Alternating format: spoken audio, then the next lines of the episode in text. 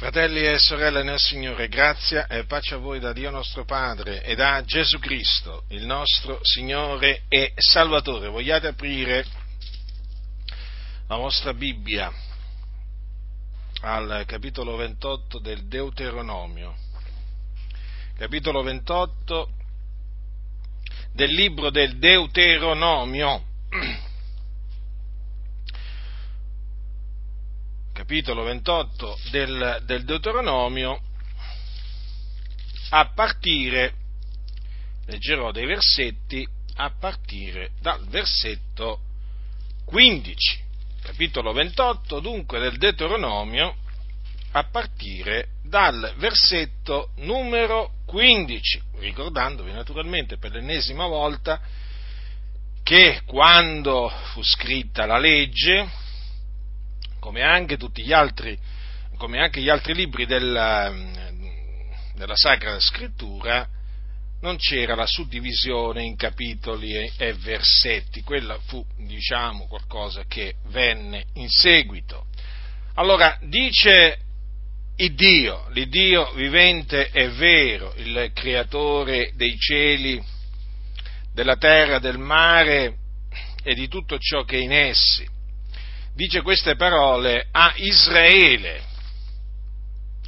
a Israele, il popolo che Dio ha preconosciuto dopo averlo tratto dal, eh, dall'Egitto con mano potente, dopo 430 anni appunto di dimora eh, di Israele in Egitto, sottoposto a una dura eh, schiavitù, il Signore eh, lo aveva tratto fuori, manifestando la sua gloria, facendosi conoscere dagli egiziani, perché il Signore colpì l'Egitto con dieci terribili giudizi,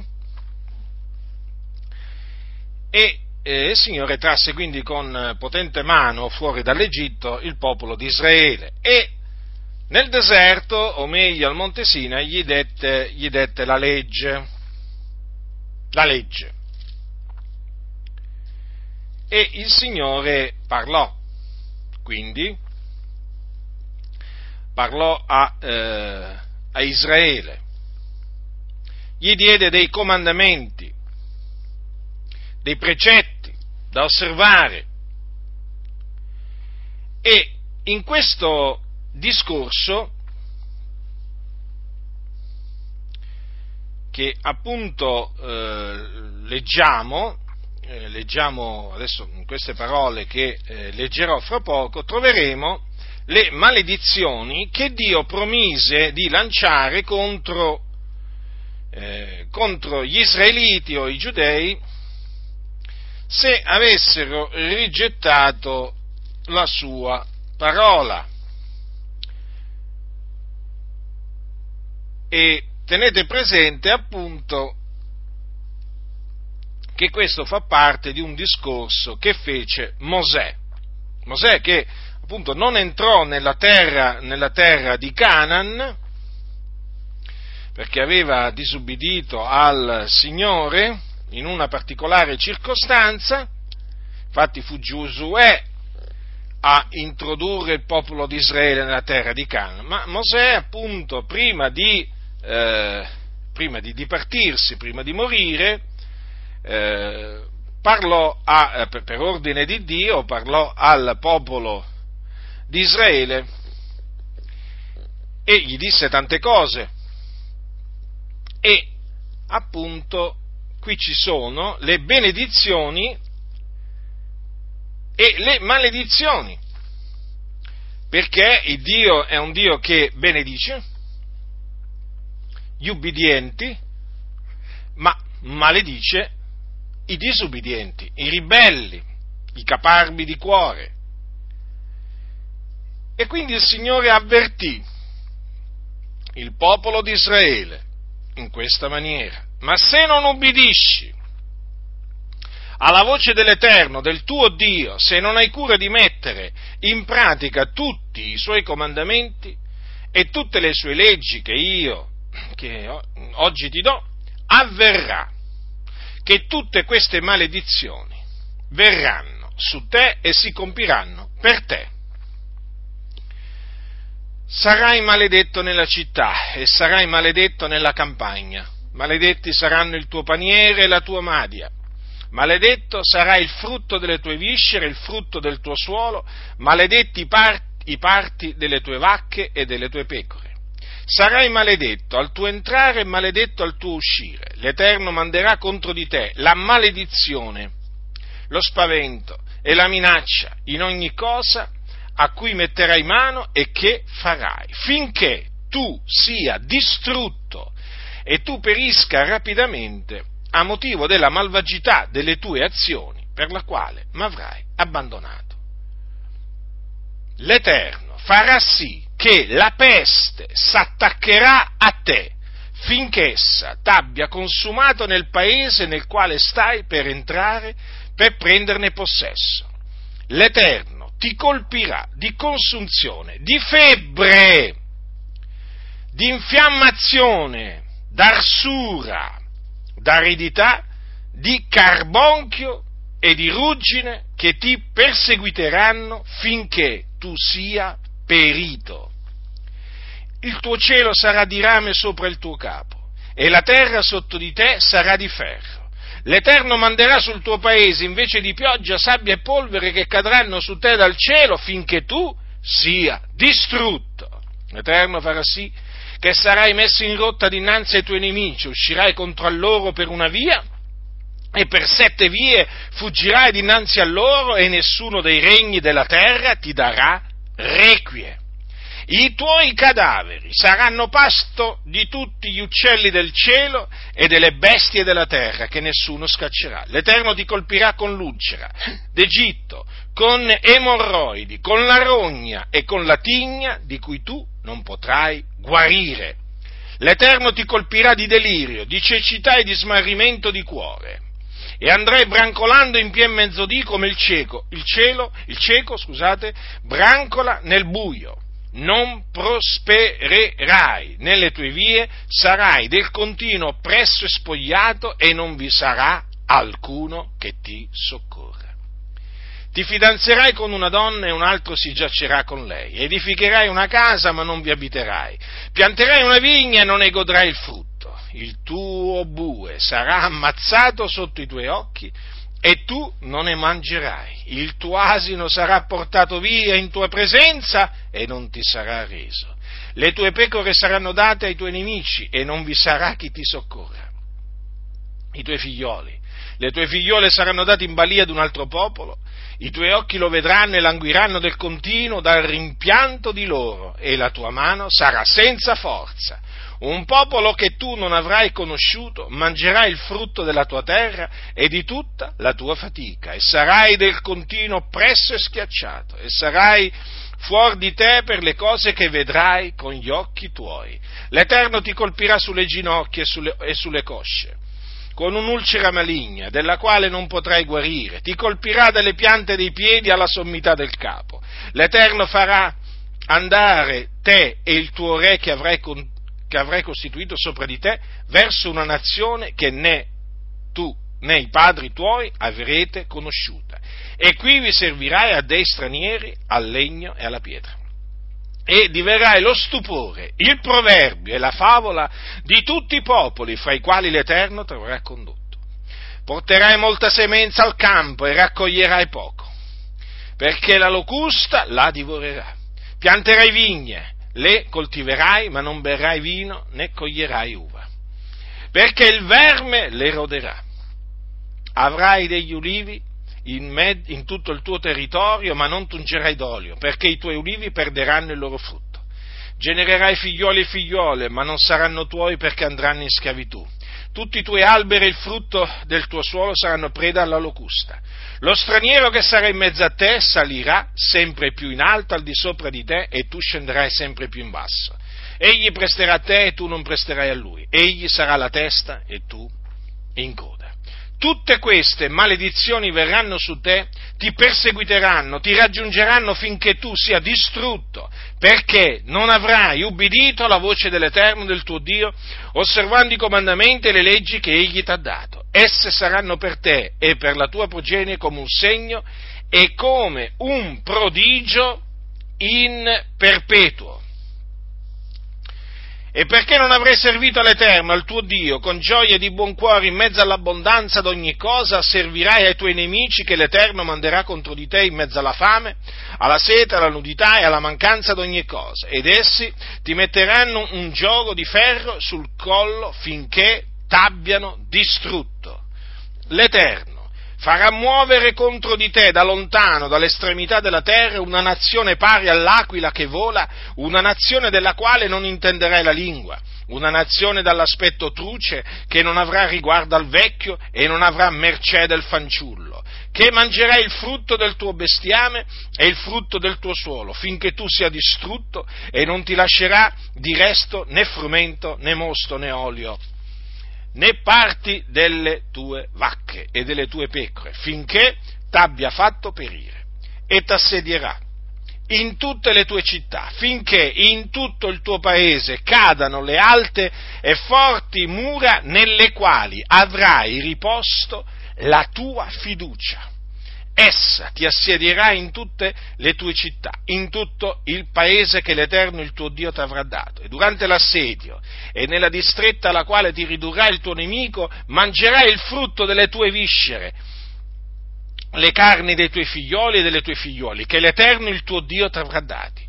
L'uomo più delicato e più molle tra voi guarderà di malocchio il suo fratello, la donna che riposa sul suo seno. I figlioli che ancora gli rimangono, non volendo dare ad alcuno d'essi delle carni dei suoi figlioli, delle quali si ciberà, perché non gli sarà rimasto nulla in mezzo all'assedio e alla distretta alla quale i nemici t'avranno ridotto in tutte le tue città. La donna più delicata e più molle tra voi, che per mollezza e delicatezza non si sarebbe attentata a posare la, piede, la pianta del piede in terra, guarderà di malocchio il marito che le riposa sul seno, il suo figliolo e la sua figliola, per non dar loro nulla della placenta uscita dal suo seno e dei figlioli che metterà al mondo perché mancando di tutto se ne ciberà di nascosto, in mezzo all'assedio e alla penuria, alla quale i nemici ti avranno ridotto in tutte le tue città se non hai cura di mettere in pratica tutte le parole di questa legge scritte in questo libro, se non temi questo nome glorioso e tremendo dell'Eterno, dell'Iddio tuo, l'Eterno renderà straordinarie le piaghe con le quali colpirà te e la tua progenie, piaghe grandi e persistenti, e malattie maligne e persistenti, e farà tornare su te tutte le malattie d'Egitto dinanzi alle quali tu tremavi e si attaccheranno a te, ed anche le molte malattie e le molte piaghe non menzionate nel libro di questa legge, l'Eterno le farà venire su te finché tu sia distrutto e voi rimarrete poca gente, dopo essere stati numerosi come le stelle del cielo, perché non avrai ubbidito alla voce dell'Eterno che è il tuo Dio. E avverrà che come l'Eterno prendeva piacere a farvi del bene, a moltiplicarvi, così l'Eterno prenderà piacere a farvi perire a distruggervi e sarete strappati dal paese del quale vai a prendere possesso. L'Eterno ti disperderà fra tutti i popoli da un'estremità della terra sino all'altra e là servirai ad altri dei che né tu né i tuoi padri avete mai conosciuti, al legno e alla pietra e fra quelle nazioni non avrai requie e non vi sarà luogo di riposo per la pianta dei tuoi piedi, ma l'Eterno ti darà quivi un cuore tremante, degli occhi che si spegneranno e un'anima languente. La tua vita ti starà dinanzi come sospesa, tremerai notte e giorno e non sarai sicuro della tua esistenza. La mattina dirai fosse pur sera e la sera dirai fosse pur mattina, a motivo dello spavento onde avrai pieno il cuore e a motivo delle cose che vedrai con gli occhi tuoi. L'Eterno ti farà tornare in Egitto su delle navi per la via della quale ti avevo detto non la rivedrai mai più. E là sarete offerti in vendita ai vostri nemici come schiavi e come schiave e mancherà il compratore. Ora queste sono delle parole tremende. ma sono parole di Dio, dello stesso Dio che aveva promesso agli israeliti di benedirli se avessero ubbidito diligentemente alla sua voce, avendo cura di mettere in pratica tutti i suoi comandamenti. Quindi bisogna partire, fratelli del Signore, da questo assunto. Questa, queste sono parole di Dio e quindi sono verità. Peraltro queste parole si sono adempiute nei confronti degli israeliti. Basta considerare la storia di Israele, diciamo, trascritta nella Bibbia. Già solo quella, dico già solo quella, fa comprendere come Dio abbia vigilato sulla sua parola e l'abbia mandata ad effetto contro gli israeliti quando essi disubbidirono a Dio gettandosi la sua legge dietro le spalle.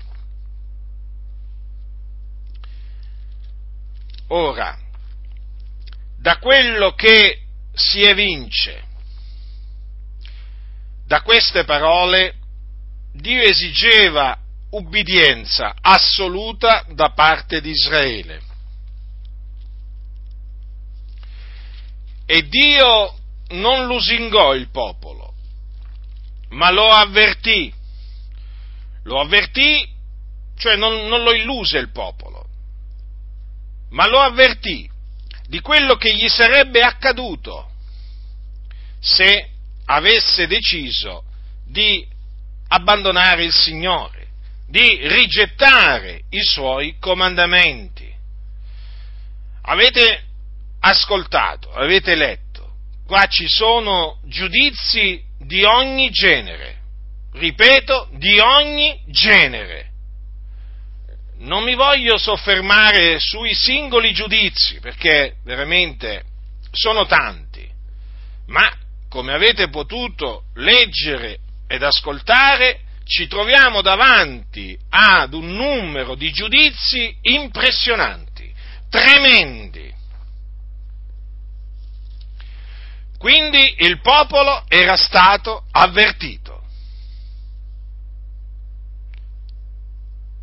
Ora, il Dio aveva altresì avvertito il popolo affinché nessuno si illudesse in cuor suo, affinché nessuno si ingannasse. Tant'è che al capitolo 29, sempre del libro, del, libro di, del Deuteronomio, ecco che cosa c'è scritto. Capitolo 29 del Deuteronomio, a partire dal versetto 18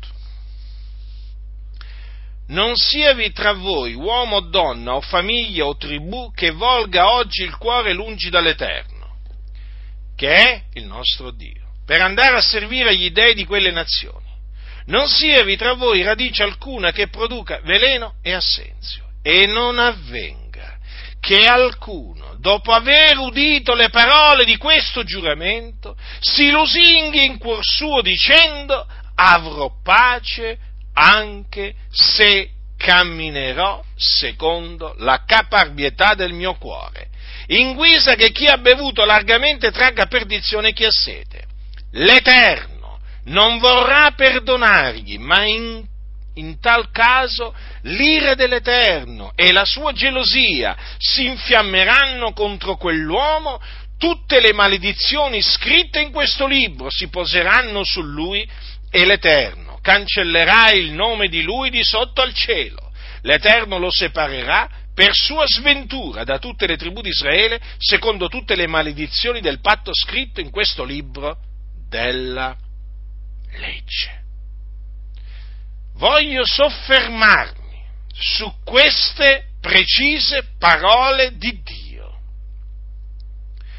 non avvenga che alcuno, dopo aver udito le parole di questo giuramento, si lusinghi in cuor suo, dicendo avrò pace anche se camminerò secondo la caparbietà del mio cuore. Dunque, il Signore, mise in guardia gli israeliti affinché non si illudessero, affinché non pensassero che anche seguendo la caparbietà del loro cuore avrebbero avuto pace. Ossia, sarebbero stati ugualmente benedetti anche camminando secondo la caparbietà del loro cuore. Il Dio li avvertì solennemente. È un po' come quando l'Apostolo Paolo dirà non vi ingannate, non vi illudete. Ecco, il Signore con queste parole praticamente disse eh, agli israeliti, non illudetevi. Questo gli disse, non vi ingannate. Ora, è evidente da queste parole di Dio che coloro che avrebbero disubbidito ai comandamenti di Dio, perché avrebbero deciso di camminare secondo la caparbietà del loro cuore, è evidente non avrebbero avuto alcuna pace. Mi pare evidente, fratelli, leggendo tutte le maledizioni che Dio promise di mandargli contro, ma è evidente, nessuna pace li avrebbe accompagnati, nessuna pace avrebbe regnato in mezzo a loro e naturalmente nel loro cuore. Non ci sarebbe stata alcuna pace per quelli che avrebbero camminato secondo la caparbietà del loro cuore. Difatti, il profeta Isaia dirà non v'è pace per gli empi, dice il mio Dio. Quindi l'Iddio di Isaia diceva non v'è pace per gli empi. E anche il mio Dio dice la stessa cosa, perché il mio Dio è lo stesso Dio di Isaia, del profeta Isaia. Queste parole sono scritte nel libro del profeta Isaia, vi dico anche dove, così almeno ve le marcate, nel senso che le tenete a mente. Al capitolo 57, al versetto 21 dice non v'è pace per gli empi, dice il mio Dio. Perché? Dice poco prima, ma gli empi sono come il mare agitato, quando non si può calmare le sue acque, e le sue acque cacciano fuori fango e pantano. Eh? Avete compreso la descrizione che fa il Signore degli empi? Sono come il mare agitato. Avete mai visto il mare agitato? Eh? Ecco, eh, il mare agitato parla da sé. Invece quando il mare è calmo, vabbè, trasmette un altro, trasmette un altro messaggio. Eh? Ma il mare agitato, quando non si può calmare, è tremendo, eh? E poi quando le sue acque cacciano fuori fango e pantano, terribile. Ecco, così, eh, diciamo, al mare agitato sono paragonati gli empi. Allora, quindi non c'è pace, no? Quando il mare è agitato, non è che puoi startene lì vicino poi, eh, diciamo, in pace, tranquillo, eh? devi stare del continuo in allerta. Allora, gli empi sono come il mare agitato, quando non si può calmare e le sue acque cacciano fuori fango e pantano. Allora, non pace per gli empi. Dunque, fratelli, il Signore lo ha detto, il Signore ha parlato e, come dice la scrittura, sia Dio riconosciuto verace. Dio è verace. Dio è impossibile che abbia mentito. Impossibile. Ma mentre Dio è verace, o meglio il verace, ci sono tanti uomini che sono bugiardi, i quali amano e praticano la menzogna. E molti di questi si trovano nelle denominazioni o associazioni evangeliche, comprese quelle pentecostali, i quali, i quali sostanzialmente vanno apertamente e sfacciatamente contro la parola di Dio, perché promettono la pace agli empi, ossia li tranquillizzano. Io voglio soffermarmi su quello che avviene in seno al movimento pentecostale, dove molti eh, sostengono di avere delle rivelazioni. Sostengono di avere delle rivelazioni, sostengono che Dio gli ha parlato, gli ha rivelato questo e quest'altro. E ci riferiscono questi uomini, ma anche queste donne, perché ci sono anche delle donne, ci riferiscono, ci trasmettono un messaggio che è diverso, diametralmente opposto a quello scritto, ossia trasmettono una parola che va contro ciò che sta scritto. E adesso vi dico qual è questo messaggio, che poi, diciamo, li ha resi famosi.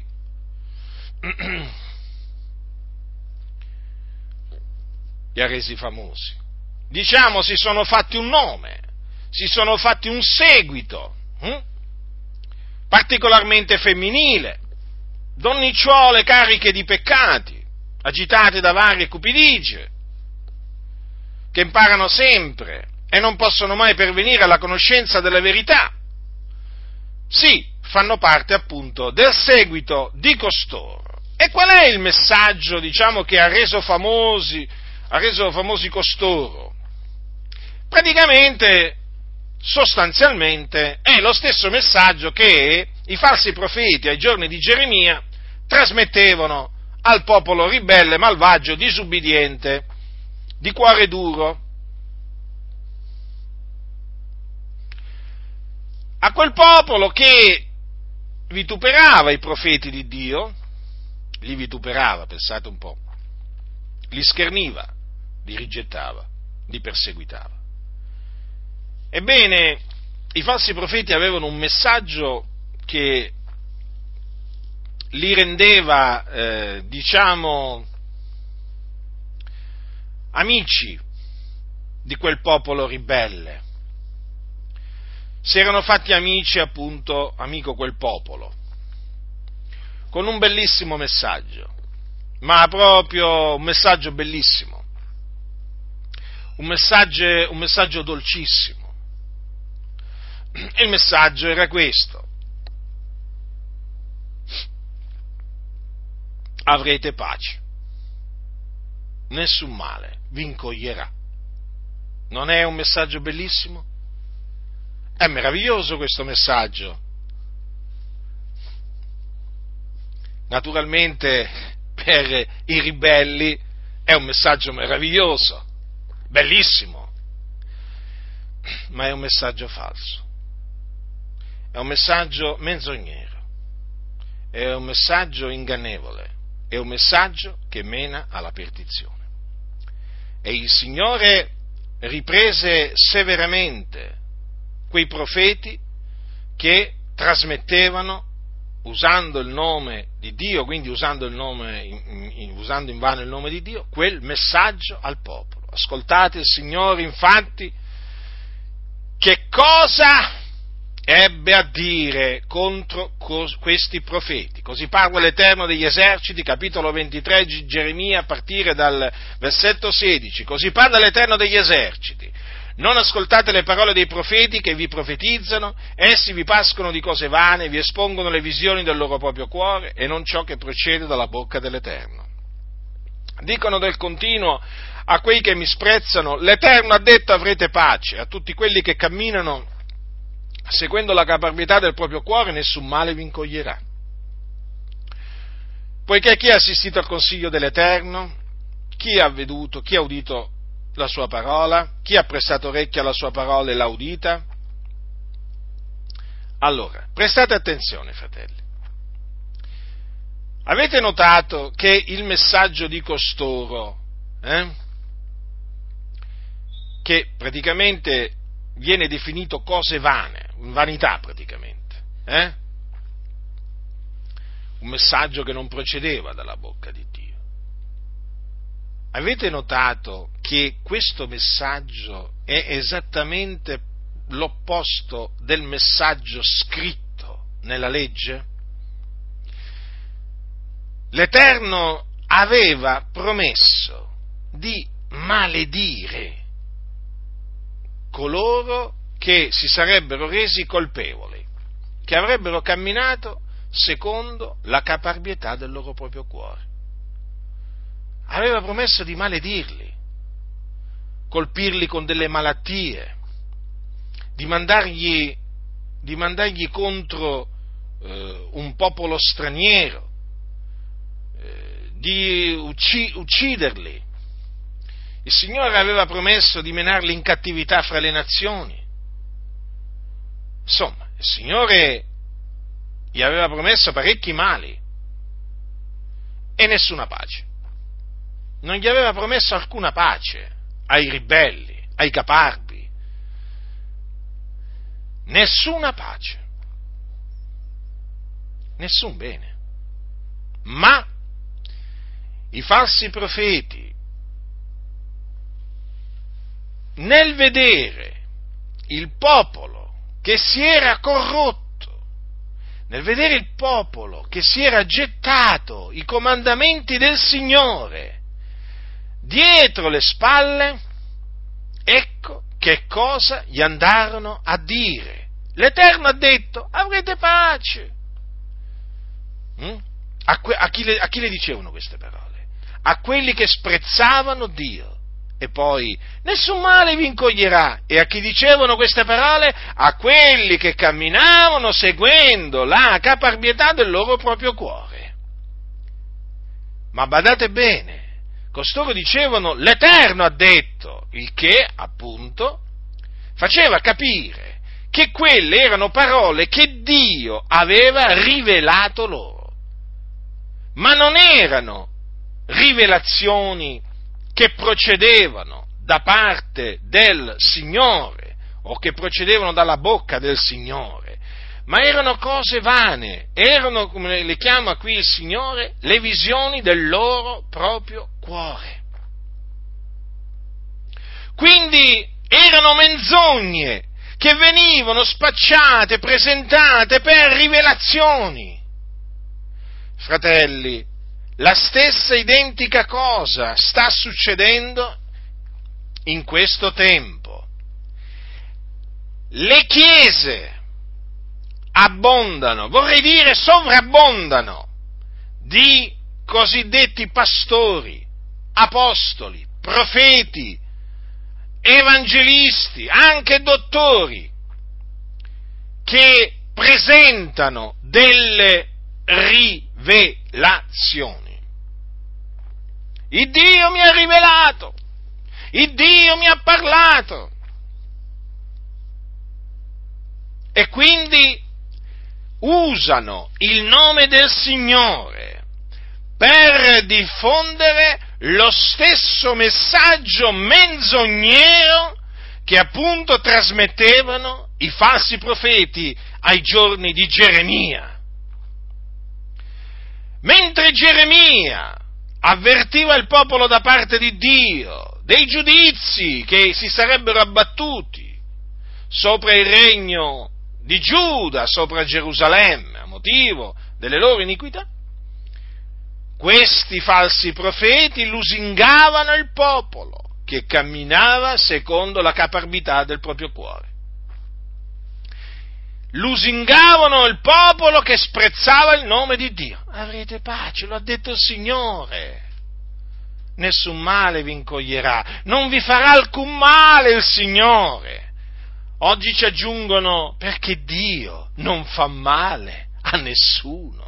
Il Dio fa solo del bene alle persone, ti dicono questi impostori. Non temere, fratello, il Signore ti promette abbondanza di pace. E chi è quel fratello a cui viene fatta questa promessa? È un pedofilo, è un ladro, è un omicida, è un omosessuale, e così via, e così via, e così via. Ecco a chi promettono la pace, ecco a chi promettono la benedizione, a coloro che disprezzano Dio, a coloro che camminano per vie tortuose. Questo naturalmente, queste parole dure che il Signore ha avuto contro questi profeti, che poi, attenzione, qui prosegue il Signore, eh? perché poi il Signore promette di mm, punirli a questi, a questi qua. Eh, infatti, perché il Signore non li aveva mandati, non gli aveva dato alcuna parola, nessun ordine. Eh? Il Signore disse eh, contro costoro, vi coprirò di un obbrobrio eterno, di un'eterna vergogna che non saranno mai dimenticati. Avete capito? Eh? Avete capito, fratelli? Che cosa il Signore veramente promette a coloro che usano il suo nome in vano per lusingare il popolo, per ingannarlo. Eh? Un obbrobrio eterno, un'eterna vergogna. Quindi sappiano tutti gli impostori presenti nel movimento pentecostale che quello che il Signore è in serbo per loro, per loro che usano il nome del Signore in vano, dicendo il Signore dice avrete pace, nessun male vi incoglierà, dicendo queste cose ai caparbi, ai ribelli, agli empi, sappiano che la retribuzione del Signore è questa per loro, un obbrobrio eterno, un'eterna vergogna che non saranno mai dimenticati questo Dio ha detto e questo il Dio farà. Ma sei sicuro Giacinto? Come? Certo che sono sicuro. Sono sicuro perché la Sacra Scrittura è la parola di Dio. Gesù un giorno mm, qualcuno gli fece questa domanda al Signore. Gli fece, gli fece questa, questa, al Signore fecero tante domande, eh? ma in particolare un giorno gli, qualcuno gli fece questa, questa, domanda, maestro, che dovrò fare per ereditare la vita eterna? E Gesù gli disse, nella legge che sta scritto come leggi, considerate dunque la stima che Gesù aveva, la considerazione che Gesù aveva della legge. Eh? Come leggi, nella legge che sta scritto. Ma perché questo? Perché Gesù considerava la legge la parola di Dio.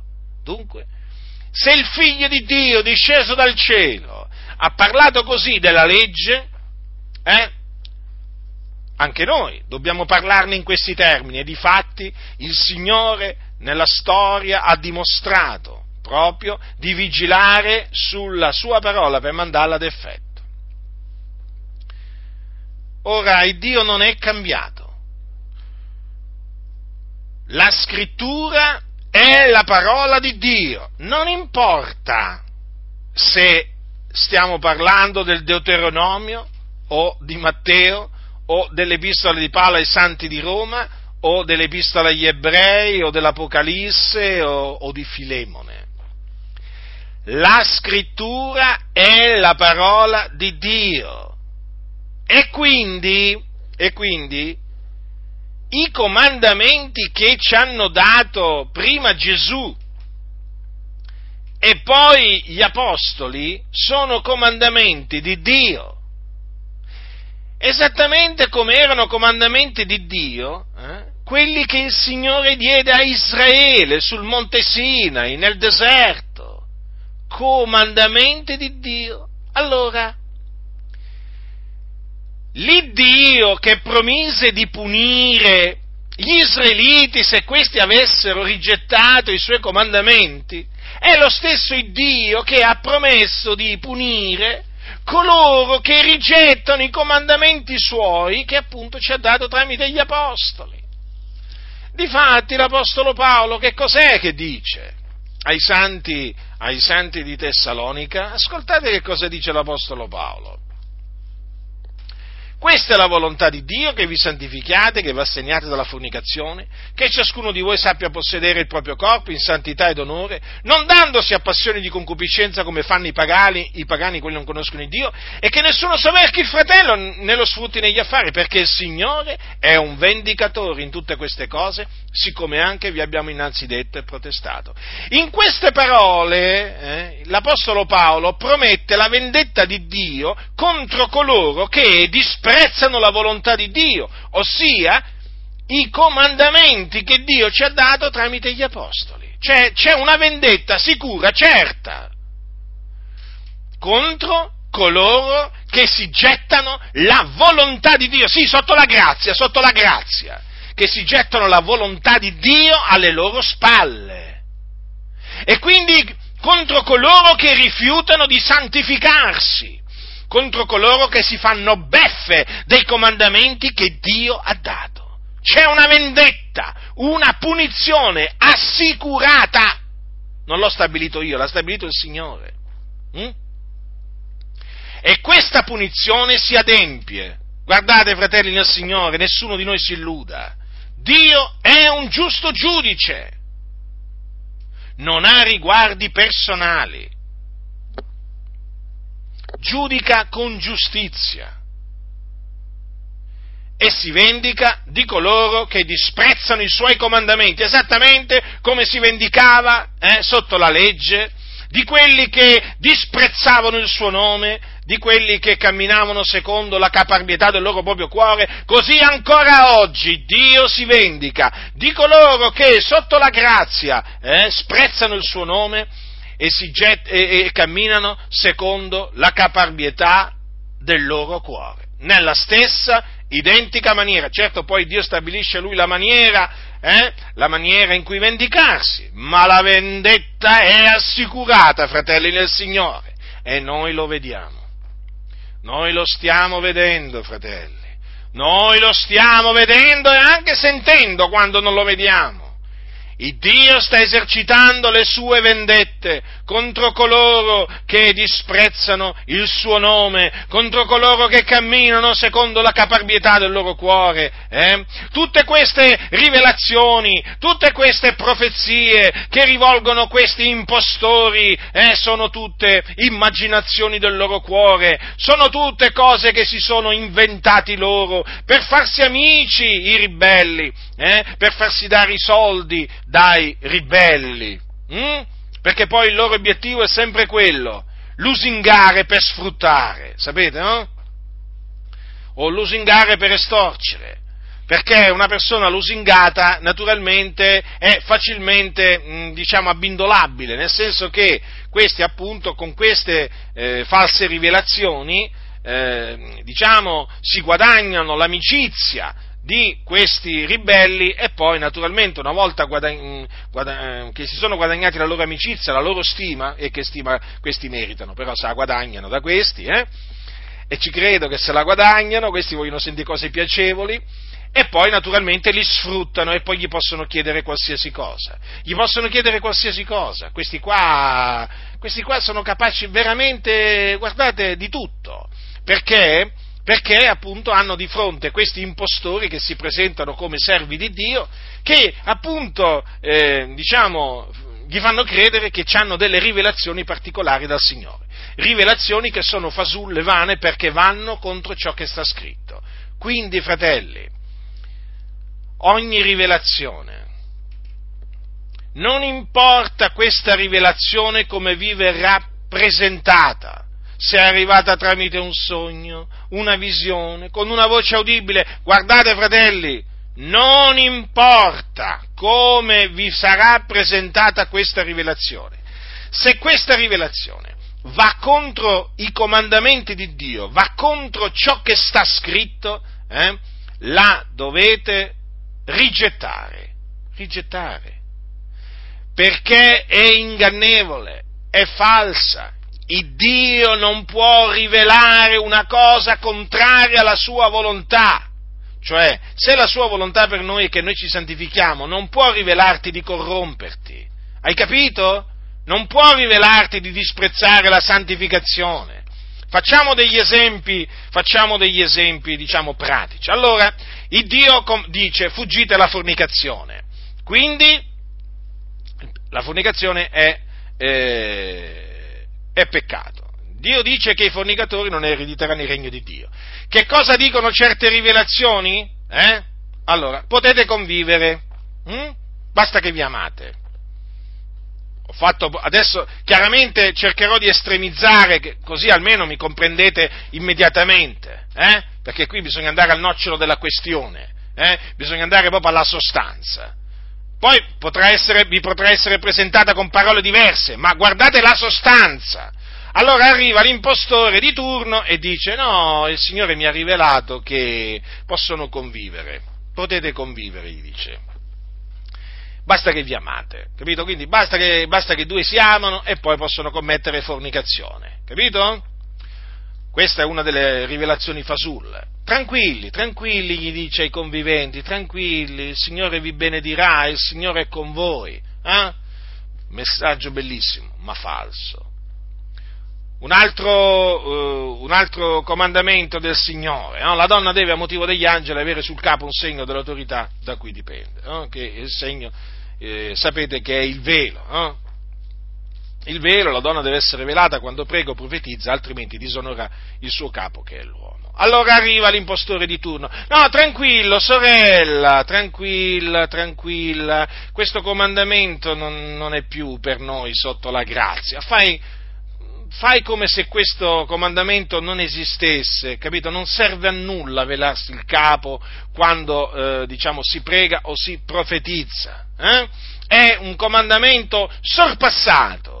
Stai tranquillo, il Signore ti benedirà, il Signore ti darà pace in abbondanza, sei una sua figliuola. Anche questa, una rivelazione fasulla. Fasulla! Perché va contro ciò che sta scritto. Facciamo altri esempi. La scrittura, eh, Paolo dice, io voglio dunque che le donne si adornino d'abito, conve- d'abito convenevole, con verecondia modeste, non di trecce d'oro eh, o di vesti sontuose. Paolo a Timoteo.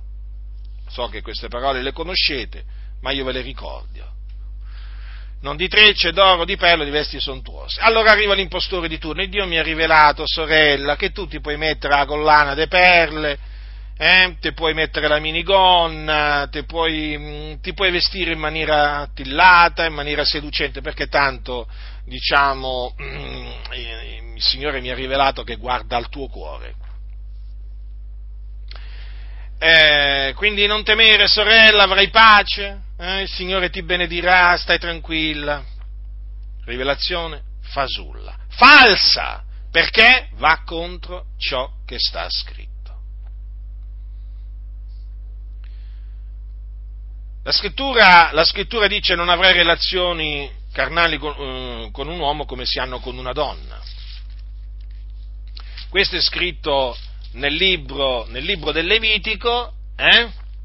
non avrai con un uomo relazioni carnali come si hanno con una donna, è cosa abominevole. Allora arriva l'impostore di turno che dice, tranquilli, dice così agli omosessuali, tranquilli, il Dio vi accetta così come siete, mi ha rivelato che vi accetta così come siete, eh? Il Signore vi ama, il Signore vi benedirà. Rivelazione fasulla, perché va contro ciò che sta scritto. La scrittura dice non uccidere. Arriva l'impostore di turno e dice a coloro che vogliono abortire, il Signore mi ha rivelato che potete abortire, state tranquilli, avrete pace, no, nessun male vi incoglierà, state tranquilli, eh? abortite tranquillamente. Rivelazione fasulla, falsa, è una rivelazione che va contro la parola di Dio. Potrei fare, guardate, tanti altri esempi, per esempio eh, arriva la festa patronale, no? Sapete che in ogni paese, in Italia, città, paese, c'è una festa patronale, perché qui siamo in un paese pieno di idoli, in un paese idolatra. dove la Chiesa Cattolica Romana fomenta l'idolatria, la superstizione, insomma, abominazioni di ogni genere. E appunto c'è questo santo patrono che appunto si dice protettore del paese o della città. Tutti si raccomandano, i cattolici, a quello, a quell'altro, eh? lo pregano, lo invocano, perché appunto è chiamato il santo patrono. O la santa patrona, perché poi ci sono anche le patrone, le protettrici ci sono, eh? Ci sono certe città che hanno le sante patrone, Vabbè, purtroppo è così. E allora per ogni, per ogni, eh, festività di questo genere c'è, c'è, la festa e chiaramente le tavole vengono imbandite con, delle, con dei dolci particolari, con dei cibi consacrati al santo patrono. E eh, naturalmente eh, la scrittura ci comanda di astenerci dalle cose sacrificate agli idoli perché sono cose offerte ai demoni. Arriva l'impostore di turno. Il Dio mi ha rivelato che quel comandamento valeva solo ai giorni degli Apostoli per una ragione particolare, perché ancora, sapete, eh, i gentili si dovevano amalgamare con, con gli ebrei convertiti e quindi per un tempo fu reso, diciamo, necessario questo precetto. Ma il Signore mi ha rivelato che adesso non c'è più bisogno di osservare questo precetto, quindi tranquilli, andate alla festa patronale, eh, mangiate, bevete, eh, tutto quello che appunto viene anche offerto al santo patrono, alla santa patrona, state tranquilli che nessun male vi incoglierà, avrete pace. Rivelazione fasulla, perché va contro ciò che è scritto. Quindi voi avete chiaro che quando appunto parliamo di rivelazioni antiscritturali, parliamo appunto di quei messaggi attribuiti a Dio o che procedono dalla bocca di Dio, eh, ma che sono messaggi menzogneri perché non procedono dalla bocca di Dio. Sono cose vane che si inventano degli uomini e donne malvagi hm, che si presentano come servi o servitrici di Dio.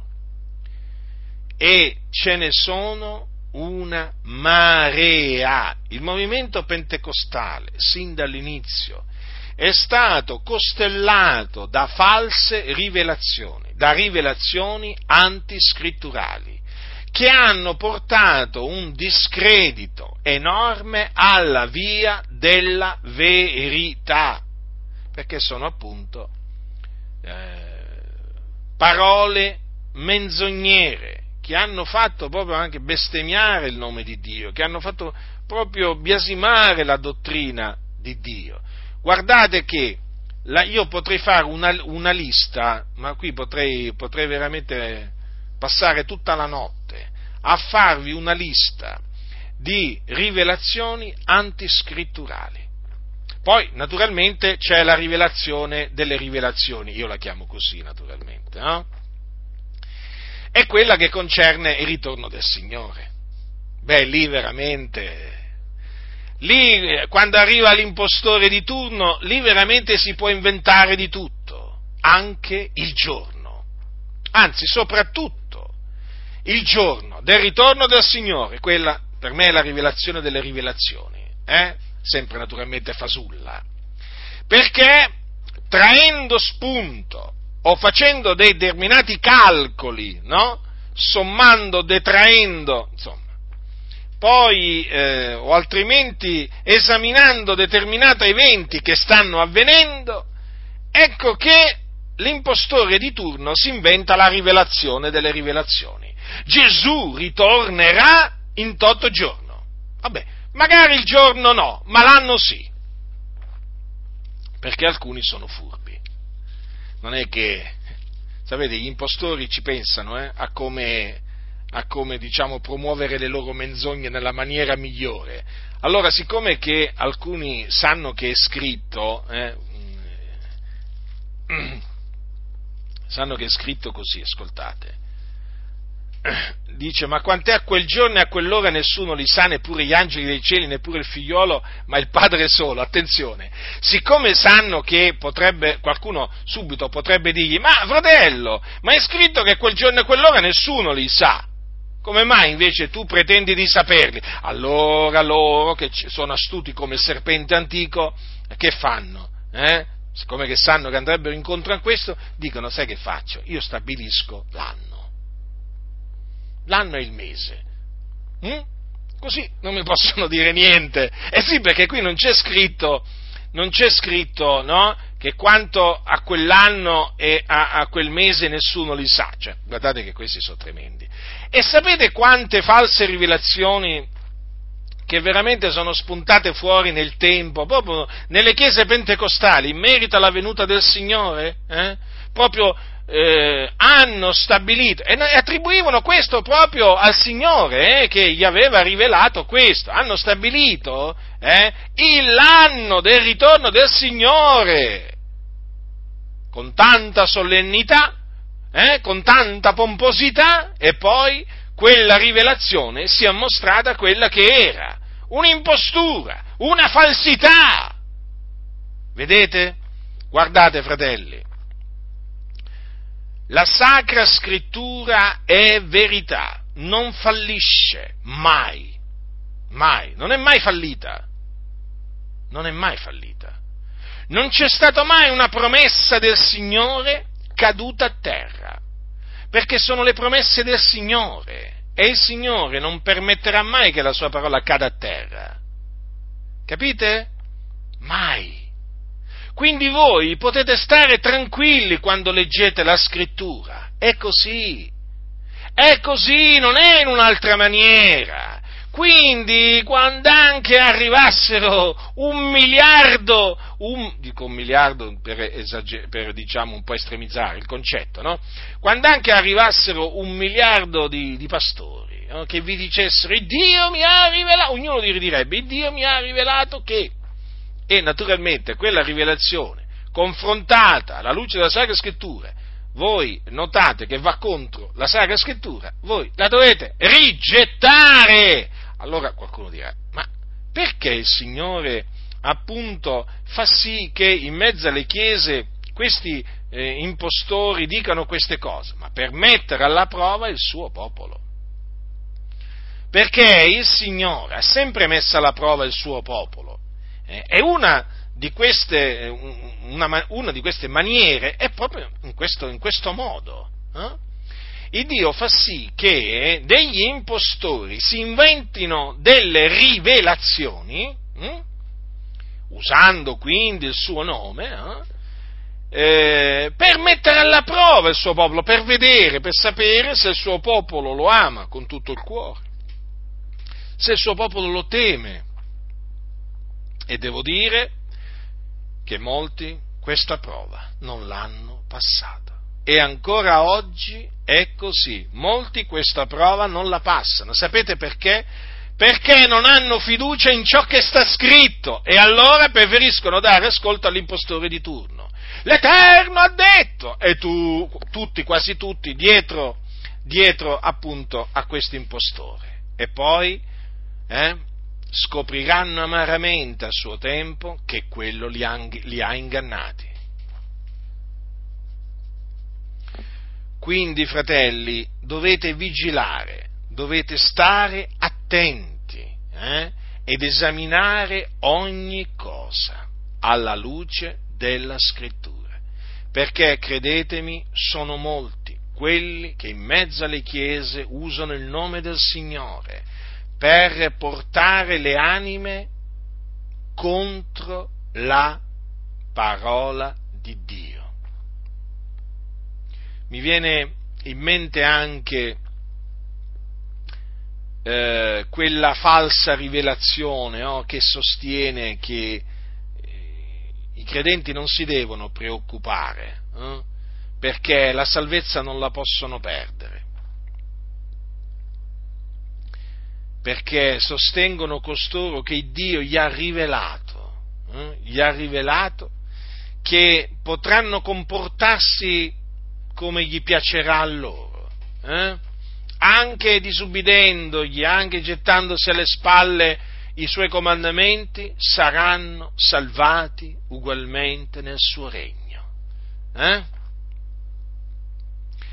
E naturalmente questa rivelazio, cosiddetta rivelazione viene presentata, eh, diciamo, esaltando la grazia di Dio e il suo amore. E sta lì l'astuzia, e sta lì l'astuzia di questi impostori.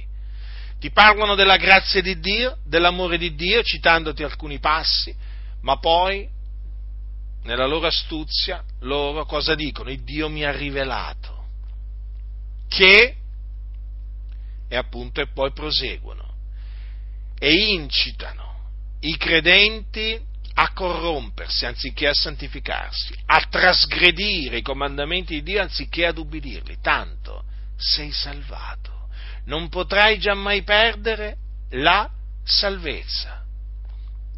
Praticamente ti dicono avrai pace anche se disubbidisci ai comandamenti di Dio.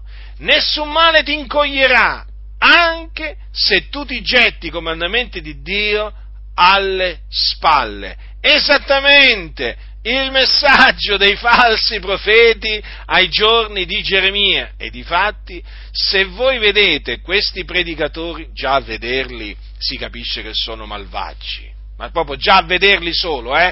non avete bisogno nemmeno di ascoltarli, già si vede proprio dal loro aspetto, dal loro sguardo, che sono persone malvagie. Ma se voi, ah, se voi considerate il loro stile di vita, vi accorgerete che questi sono malvagi. Sono degli empi che si sono introdotti nella, nella Chiesa di Dio. E poi dovete considerare i loro seguaci.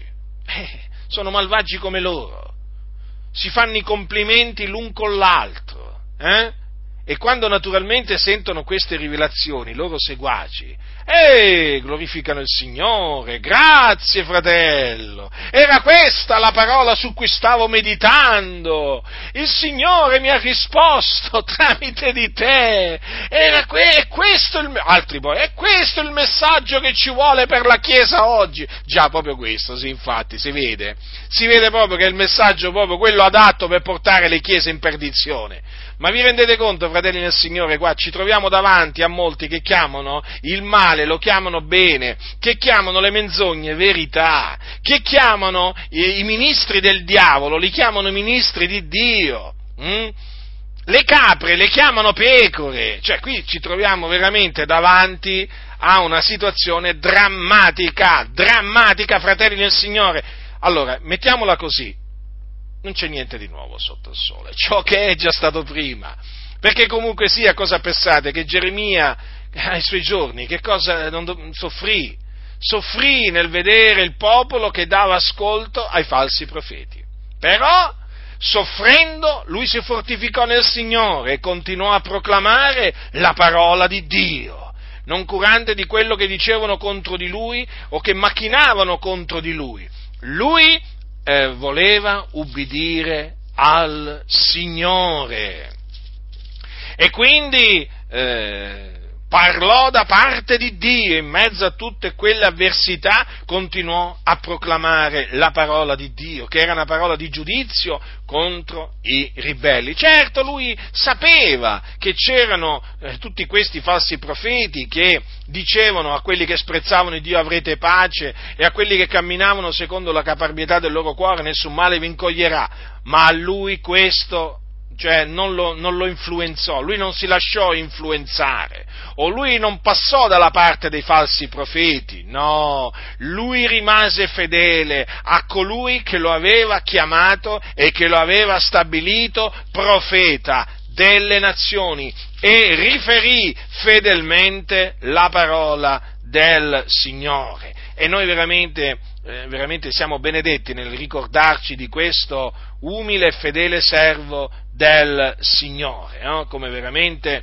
eh, ubbidì al Signore in un periodo veramente dove si, si, rischiava la vita, eh? lui, lui, rischiò la vita, sapete, fratelli del Signore, rischiò di morire eh? Eh, per aver ubbidito al Signore, eh, per proclamare la sua parola. Però disse queste parole hm, che mi sono sempre state di grande consolazione, ma sempre veramente sappiate che queste parole mi sono state sempre fino a questo giorno di grande consolazione, di grande incoraggiamento. Lui disse queste parole al Signore, capitolo 20 di Geremia, tu mi hai persuaso eterno e io mi sono lasciato persuadere, tu mi hai fatto forza e mi hai vinto. Io sono diventato ogni giorno un oggetto di scherno, ognuno si fa beffe di me poiché ogni volta che io parlo grido, grido violenza e saccheggio, sì, la parola dell'Eterno è per me un obbrobrio, uno scherno d'ogni giorno, e se io dico non lo mentoverò più, non parlerò più nel suo nome, ve nel mio cuore come un fuoco ardente, chiuso nelle mie ossa, e mi sforzo di contenerlo, ma non posso, poiché odo le diffamazioni di molti, lo spavento mi viene da ogni lato, denunziatolo e noi lo denunzieremo, tutti quelli coi quali vivevo in pace spiano se io inciampo e dicono forse si lascerà sedurre. E noi prevarremo prevarremo contro di lui e ci vendicheremo di lui. Ma l'Eterno è meco come un potente eroe, perciò i miei persecutori inciamperanno e non prevarranno, saranno coperti di confusione perché non sono riusciti, l'onta loro sarà eterna, non sarà dimenticata, ma eterno degli eserciti che provi il giusto, che vedi le reni e il cuore, io vedrò sì la vendetta che prenderai di loro, poiché a te io affido la mia causa. Cantate l'Eterno, lodate l'Eterno, poiché egli libera l'anima dell'infelice dalla mano dei malfattori. Gloria al Signore, veramente Dio è grande, Dio vigila sulla sua parola per mandarla ad effetto. Questi falsi ministri ingannano i peccatori, ingannano i ribelli che sono veramente già con un piede all'inferno e gli dicono avrete pace, nessun male vi incoglierà. Eh? E costoro non sanno che i giudizi di Dio si abbatteranno contro di loro già sulla faccia della terra, eh, prima di essere scaraventati, prima di discendere nel fuoco dell'inferno. Fratelli, sappiate che questi ministri del diavolo che abbondano in mezzo alle chiese sono veramente un cancro, un cancro per le chiese, stanno menando in perdizione tante anime, tante anime perché le stanno incitando a peccare, a commettere fornicazione, a commettere atti omosessuali, li stanno incitando a, a, a rubare, a mentire, a, ad essere ingiusti. Eh, veramente, fratelli, sappiate che qui a bestemmiare, perché oramai qui si deve parlare anche in questi termini, perché oramai questi inducono a bestemmiare il nome di Dio, eh, lo accusano di essere, cioè accusano l'Iddio che noi predichiamo di essere socio del diavolo, ma capite? Ma capite quanto questi sono malvagi? Eh? E questi stanno veramente trascinando le persone all'inferno assieme a loro. Quindi sono un pericolo, eh, sono veramente persone da cui guardarsi, persone da cui ritirarsi. Non abbiate paura di costoro, non abbiate paura di costoro, semmai sono loro che devono avere paura di voi. Non abbiate, eh, non abbiate paura delle loro parole, non credete alle loro eh, cose vane, alle loro rivelazioni fasulle, perché sono rivelazioni che vanno contro la parola di Dio. Sappiate che costoro non conoscono il Dio, non credono in Dio, non temono il Dio, ma eh, sono veramente schernitori, oltraggiatori, sono degli empi, eh, i quali pensano di potersi fare beffe di Dio, ma sappiate che Dio si farà beffe di loro. La vendetta di Dio contro di loro è assicurata, come fu assicurata la vendetta di Dio contro quei falsi profeti ai giorni di Geremia, così la vendetta di Dio si abbatterà sopra questi ministri del diavolo che in mezzo alle chiese si presentano come ministri di Dio. Rimanete attaccati a ciò che è scritto, fratelli, a ciò che è scritto. Che leggi? Come leggi? Eh? Stai attaccato a quello che leggi, perché è la parola di Dio. E qualunque rivelazione ti verrà presentata che va contro ciò che sta scritto, rigettala immediatamente, immediatamente, perché quella rivelazione è fasulla se va contro la Sacra Scrittura, è fasulla e eh, le cose fasulle noi le dobbiamo eh, rigettare. Molti le accettano, peggio per loro. Dice la scrittura, se sei savio, sei savio per te stesso, se sei beffardo solo tu ne porterai la pena. Guarda che se tu, se tu accetti le false rivelazioni, guarda, ne porterai la pena tu, eh. Cioè, cosa pensi? Cosa pensi? Di fare del male a me? No, no, fai del male a te stesso. Fai del male a te stesso. Allora sii savio. Sii savio. Ubbidisci a ciò che sta scritto e rigetta le rivelazioni antiscritturali. La grazia del Signore nostro Gesù Cristo sia con tutti coloro che lo amano con purità incorrotta.